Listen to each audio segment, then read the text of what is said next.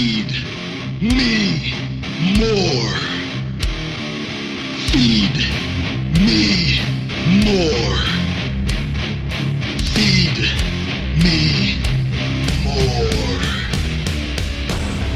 Hello and welcome to the first episode of the Footy Feast podcast. For those of you that are hungry for more footy content, I am Craig and I will be doing this show with Peter. Say hi, Peter. How you going? And Rick, who is away today working allegedly, or he's too busy to join us. So we are going solo without him. Um, I'll say a little bit about myself. Um, I'm a Collingwood supporter. For those that hate Collingwood, don't care. I'm quite happy in my own skin in that regard. Um, Adelaide Oval member, so I go every week to watch the Crows or Port. Um, I'll sit in the grandstand if it's raining. Um, a bit of a local league support as well. I go out and watch Norwood, and I've watched the three-peat grand finals, so life's been pretty good in that regard. And then I'm a commissioner of the Keepler Bradley Cup, which is currently in its third year. Uh, that's just a little bit about me to start. Uh, Peter, tell us about yourself. Hey guys, uh, I'm a Crows fan. Um, favorite player of all time for the Crows, Andy McLeod. Um, I'm also Adelaide Oval membership. I go to the footy every week with Craig. Um, we go to all the Port and Crows games. Um, just can't get enough.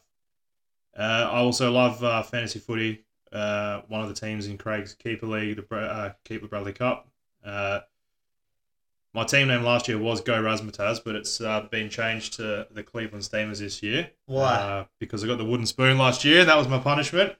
I'm not going to explain what a Cleveland Steamer is on the podcast. Um, you can Google that if you Yeah, gave it. There's there is a YouTube video which explains it and uh, is very uh, it's quite visual and informative for those wanting to Google that. We're currently sitting third in our keeper league at the moment. Yeah, I won the keeper league in my first year, so I was pretty happy about that. It was a COVID affected year, and then in the second year, I lost the grand final by a couple of points to James, who I'm not overly happy about because he's reminded me about that all year. He does. And uh, this year, I am hanging around the bottom of the table, but I've decided to go for a bit of a rebuild just to mix things up for myself. So the league is pretty even at the moment. A few upsets here and there, but we have one team down the bottom, and it's just a stinker. So, Yeah, z- zero eleven for that fella. So and I don't think he's going to win a game either. yeah, So- pretty grim for him. Yeah, we might have to work on some concessions, but we'll talk about that in a later podcast if that's what it comes to. We're in our, like Craig said, we're in our third season at the moment. Uh, so we started during COVID, which threw a few spanner in the works, but um, we got got over those humps. We started with eight teams. Um, we did an expansion this year. We now have ten teams. It went pretty well, I reckon. It did go pretty well.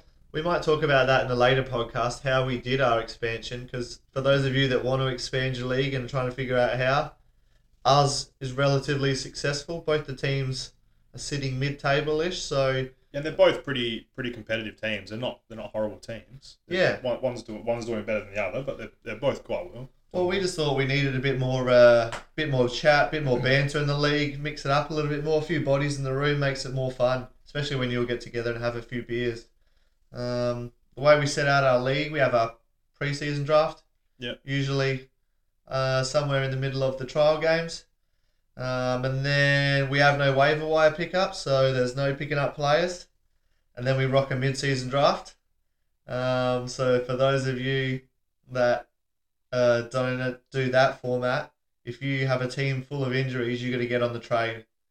Um, if you want to fill out your team, some teams had no reserves at towards the mid-season buy. Um, and then as the year goes on, we got our finals format, uh, which is uh, top five, and then we finish up about round twenty. And then we have a silly, uh, silly Sunday somewhere in there. So that was pretty wild last year. We went down to Wing at Sports Bar, and Which is closed now. it is We'll closed to find, unfortunately. find a new venue this year. We will find a new venue. Uh, we had a lot of CCs, and it was a pretty big day. But um, it's one of the things that keeps the league together and keeps everyone involved. We have added a fair fair bit of um, content to our keeper league this year. We added uh, spoils in this year, so spoils are worth two points, which has definitely made some more um, key defenders more important for your team. Um, it's definitely boosted um, quite a number of players actually, um, putting them up towards the averaging around hundred now. So that makes a big difference. We also uh, added a rookie player this year. Talk about that, Craig. Yeah, so the rookie list we thought about bringing in this year. Um, so it's in its first year. Everyone at the end of the draft got to pick one player. The criteria was you can't have played 10 games of AFL football already. So everyone's chucked the player on your rookie list. You can't use that player at all as an emergency or anything. It just sits there in your team. And then uh, come the end of the year, if they've played uh, 20 games, they can graduate onto your list. Um, and if they haven't played 20 games, um, they can go back into the draft pool. And if they've played less than 10, you can keep them on your rookie list again or draft someone new. Um, I know that I picked up Ely Smith from Brisbane. He still hasn't played a game all year, so I'll be shipping him off as soon and getting a new rookie next year myself. Yeah, I picked up Taylor from the Crows, and he hasn't played a game either. So I'll definitely be shipping him off and getting a new rookie next year. Um, yeah, so we're enjoying that aspect. Just trying to add a few things to our league to make it a bit more exciting and a bit more busy all year round. We also added um, the we don't play buy rounds in our league, so this year we added the All Stars week, uh, All Stars rounds, which is um, for the three buy rounds. So we got uh, at our preseason draft, we put all the team name uh, coaches in a hat. And we pulled out five five names for each team, and five lots of coaches battle each other with their um, best twenty two, basically. Yeah, so you pick your best 22. Your coaches get together the week before each uh, round. We play a best of three series, sort of a state of origin or an all star game, whatever you want to call it. And uh, you pick your best 18 and you get the scores yourself and you figure out who's the winner. Best of three series. So ours is actually 1 1 at the moment coming into this weekend. So um, there's a lot on the line, some bragging rights, and it's a bit of fun in the mid season um, to make it interesting for yourselves. We also do um, power rankings each week. Uh, Craig does the power rankings for the league. Um, one of the other coaches did some editorial pieces at the start on uh, on each team and a write up. Uh, one of the other coaches did a, uh, uh, betting odds at the start of the season, which hopefully will be updated soon with the uh, with the buy rounds at the moment.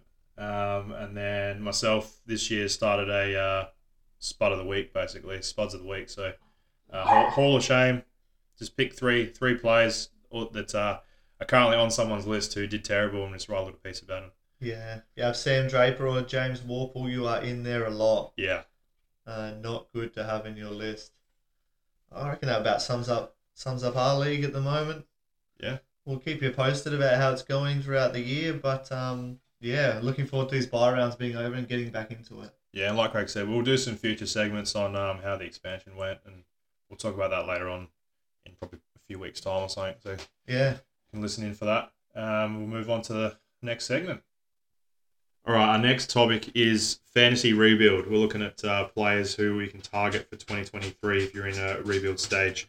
Uh, we were speaking to a few mates and talking about fantasy. The big topic that generally keeps to uh, keeps being raised is uh, who we can target uh, for 2023 and beyond uh, for those in rebuild stage. So we're going to talk about some players each week to keep an eye on for those who are looking to rebuild and get some um, players early before they cost too much. Jake Morano, uh, he's the coach of Tyrannical uh, in our league. He's currently sitting second on the ladder and has the youngest list um, in the league. So he's he's sent us three players this week to watch out for um, for the rebuild in 2023. Um, we're going to talk about them now. You hit it off with us, Craig.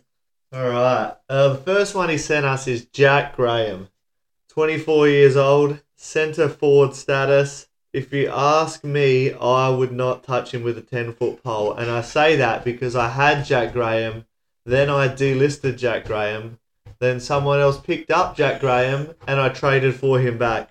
It took me about two more weeks to realise that I did not want Jack Graham on my team. He is a cancer, but Jake sees something in him and he reckons for a second or third rounder you should go out and get him for 2023. He's averaging scores in the 90s and 100s. He gets 8 or 9 tackles a game. He's guaranteed to get you 100. First one from the coach of Tyrannical for you to watch out for. All right, Peter, who's next on his list? Uh, he's given us next is Charlie Spargo. So Charlie Spargo from Melbourne, 22 years old, um, currently got forward status. Uh, he's averaging about 60. Um, his last five game average is just under 60, so he's um, he's ticking along there. But I don't know about uh, any other keeper leagues out there, but he is on our waiver wire at the moment, so he's not being held by anyone. It might say a little bit. Who knows? But might be a good pickup. Jake Valley's in at around a fourth rounder. If anyone's um, holding at the moment, you should better get a fourth rounder for him. Uh, his scores aren't amazing, but um, Jake's mail is he's going to pick up at the end of the season, especially with forward status. Uh, All right. his, his ceiling is he's got 97 this year. He got 97 this year in in round five, and he's, he's coming off 75 last week. So his ceiling's up there at 100 at 70% game time. That I mean, His scores are too low for me. He needs to get around the mid seventies to be a to be a player you can keep going. So he needs to have a real pickup at the end of the year. yeah, he's only he's only got over he's only got over 73 times this year. So I mean, he, he's not someone that um, is going to come into your team and be able to come straight on. So But if you need depth, Yeah, it looks need- like he's one. if you need depth, he looks alright. All right, finally, he's given us Jacob Hopper. Now, those of you probably haven't seen Jacob Hopper for at least six or seven weeks. He injured his knee. He's on track for a return in about two weeks' time, so now's the time to pick him up. Uh, he scored 90s in the last couple of years, so that's what he's been averaging. He's got a big ceiling, but he's coming back into a midfield now where Tanner Bruhn and Tom Green are suddenly important cogs in there. You got Coniglio, you got Kelly, um, but he is a, a proven player and a proven point scorer. And if you can get him for a late first or early second rounder, Jake says that's value. He could become an important cog, especially if Taranto gets traded in years to come. Um, one to build your team around in the middle.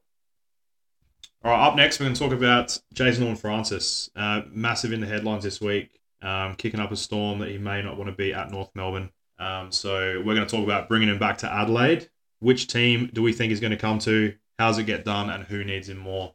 Um, we know that uh, there was an original trade offer um, by the Crows, which included three first rounders. Is he going to be worth that now? What do you think, Craig? I don't think three first rounders is really indicative of his value anymore. I saw him play in the finals last year, that semi final for South. He was amazing. He almost brought them back into it single handedly. I thought this kid could be anything. He's got swagger, he's got style, he's got the skills to put it all together, but his attitude stinks at the moment. I would bring him back to Adelaide, but I would not be offering him eight hundred thousand a year. I'd be offering him five hundred thousand dollars a year, and I would be saying you're the one that wants to come back here, so you come here for the money we offer you, and we'll work out a bigger contract down the line if you turn into a star. But at the moment, no way. Who, who needs him more, Porter Crows? Uh, I reckon Port need him more. Uh, Porter in the zone now, and I think he's ready to go now. Why? Why have him sitting there in the wings with Adelaide? Port, he slots in that midfield next to Boak, next to Butters, next to Wines and Rozee.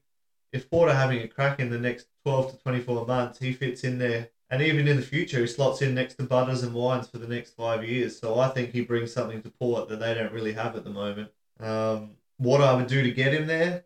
Well, a first round pick this year, maybe even a first round next year, and maybe even a Duursma in there to get it done. But no more than two first rounders. He's not worth three anymore. When he comes back, is he going to be better played as a forward or a mid?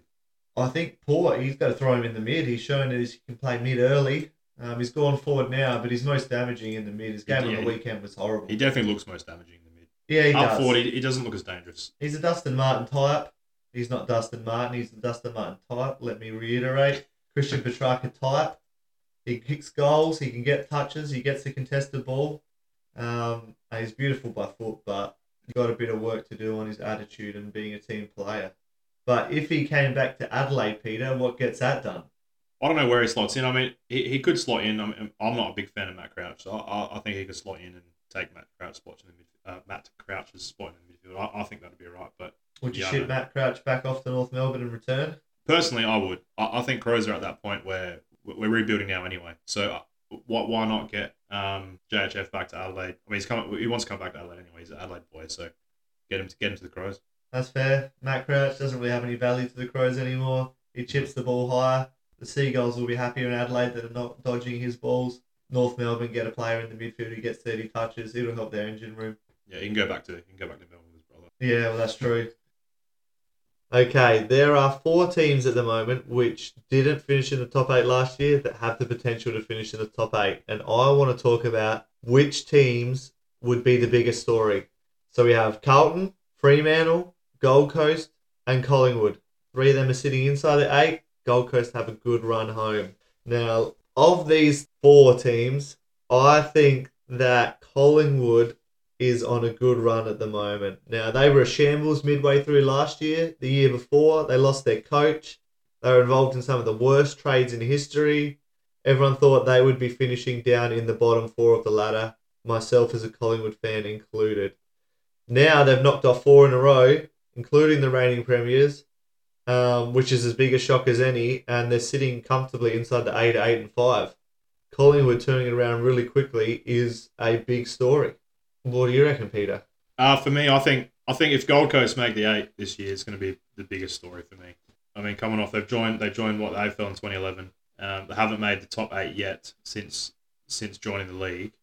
Um, they're also coming off four out of five wins in their last last five games. Um, so they're also up there with Collingwood. I mean, they're sitting 11th at the moment.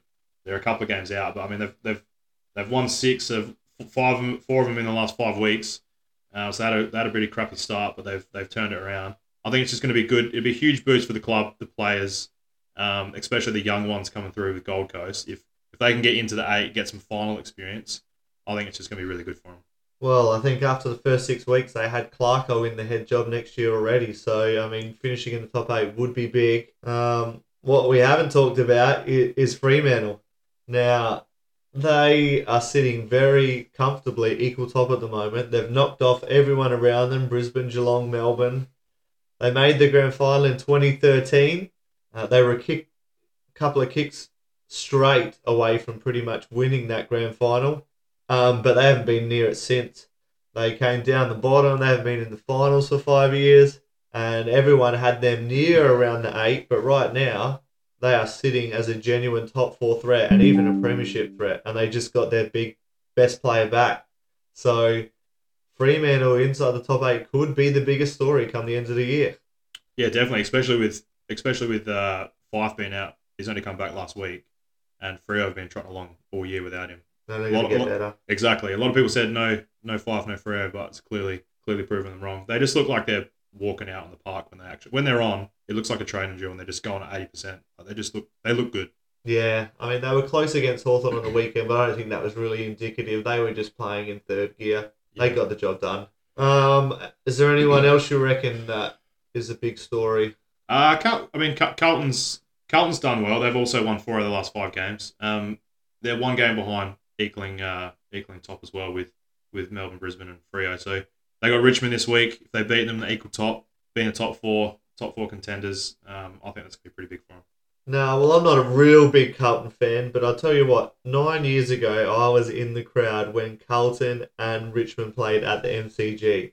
Now, that was their first finals in a long time. They kicked six goals in the last quarter and came back from about 40 points down to win. Big Chris Judd, big Nick Duigan, old Norwood boy, real big finish. They went on to lose the next week. Since that time, nine years ago, Richmond have won three premierships. Carlton have not made the finals since.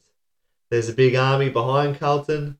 They're making the finals could be a bigger story than Gold Coast or Fremantle or Collingwood even making it in. So you take a pick, I guess, from there. Off the top of your head, when uh, when's Carlton last won a flag?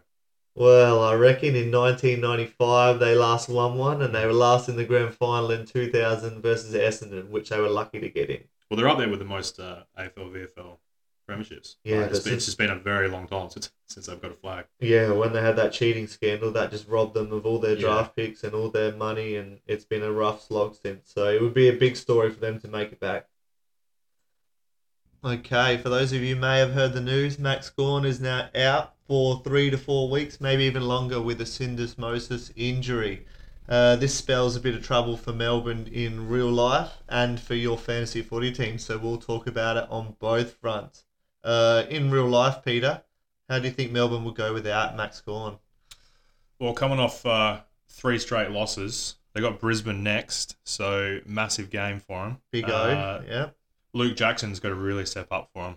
I think he can hold the ruck job. Yeah, I think he can. I mean, we'll see how he goes, but um, he's definitely got the potential there.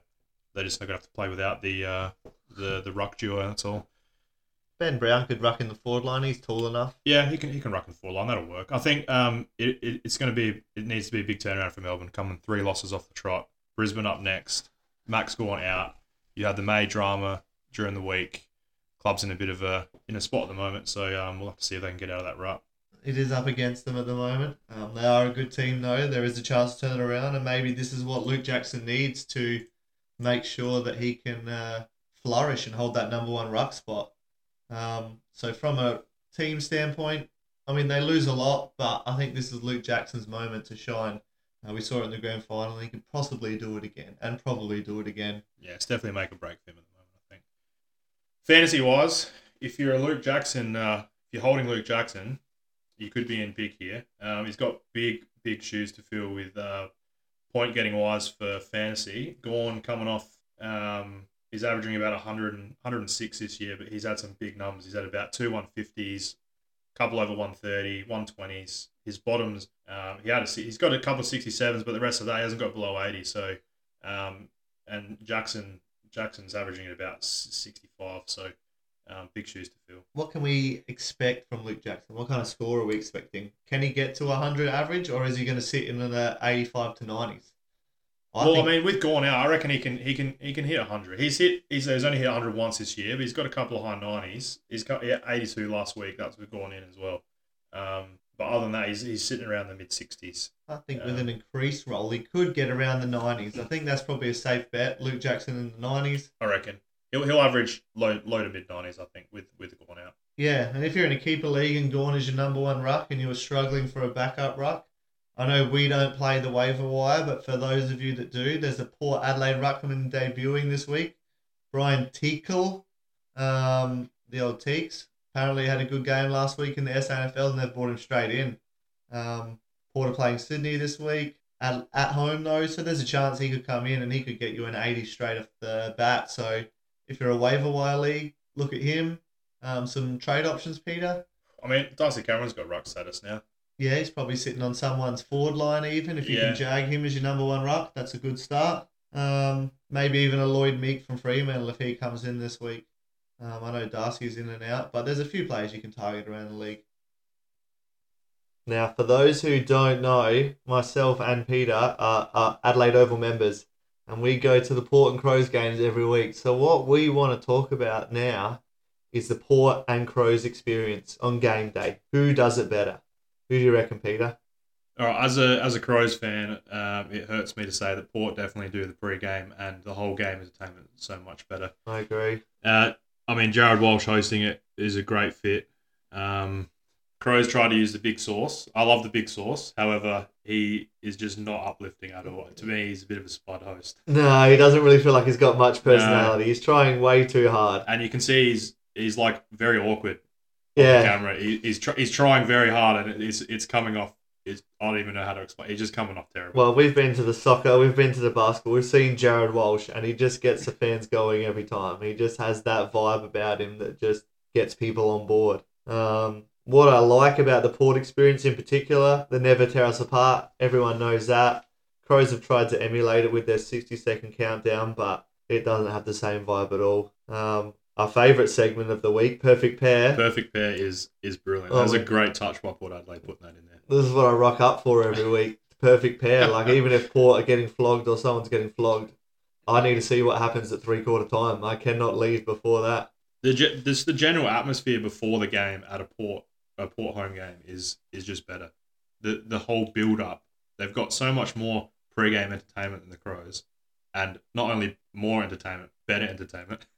They do. I tell you what, I don't like the KFC bucket drama. That is the one thing. I mean, that Hamish Hartlett pedo grin was was terrible, Yeah, and now they've got what Aliir is doing it now. So that's correct. I don't know I if think anyone wants to be associated with that. I think it was good at the start, but it's getting a bit old now. I think they need to have something new. They need a new gimmick. Yeah. Um, the Cro- Crows are trying to do the fireworks. I mean, I don't mind the fireworks, but it's They're good Yeah. for little kids. Yeah. They're not really a, an exciting experience. what can the Crows do? I I don't think there's no point of trying to do anything now. It, it's just going to be seen as copying Port Adelaide, and it, it's just going to come off pathetic. Well, they need something fresh because sitting there an hour and a half before the game, nothing exciting happens. The 19th man flag is just that. That's the dumbest thing I've ever seen in my life. That inspires no one. Scrap it, start again from the scratch. Okay, that's the end of episode one. Um, we're going to aim for hopefully 40, 40 minute episodes um, each week, uh, week in and week out. Uh, first one, just a bit of a teaser. Uh, if you can follow us on our Facebook page, the Footy Feast Podcast, give us a like. That'd be great. We've also got um, TikTok, uh, which Rick will be looking after. Footy, the, the Footy Feast. Um, if you want any content, send us a message. Um, make sure you give us a like and a share. Yeah, we'll see how we go from there, and we'll see if we can get you the news and info that you want to know. Feed me more. Feed me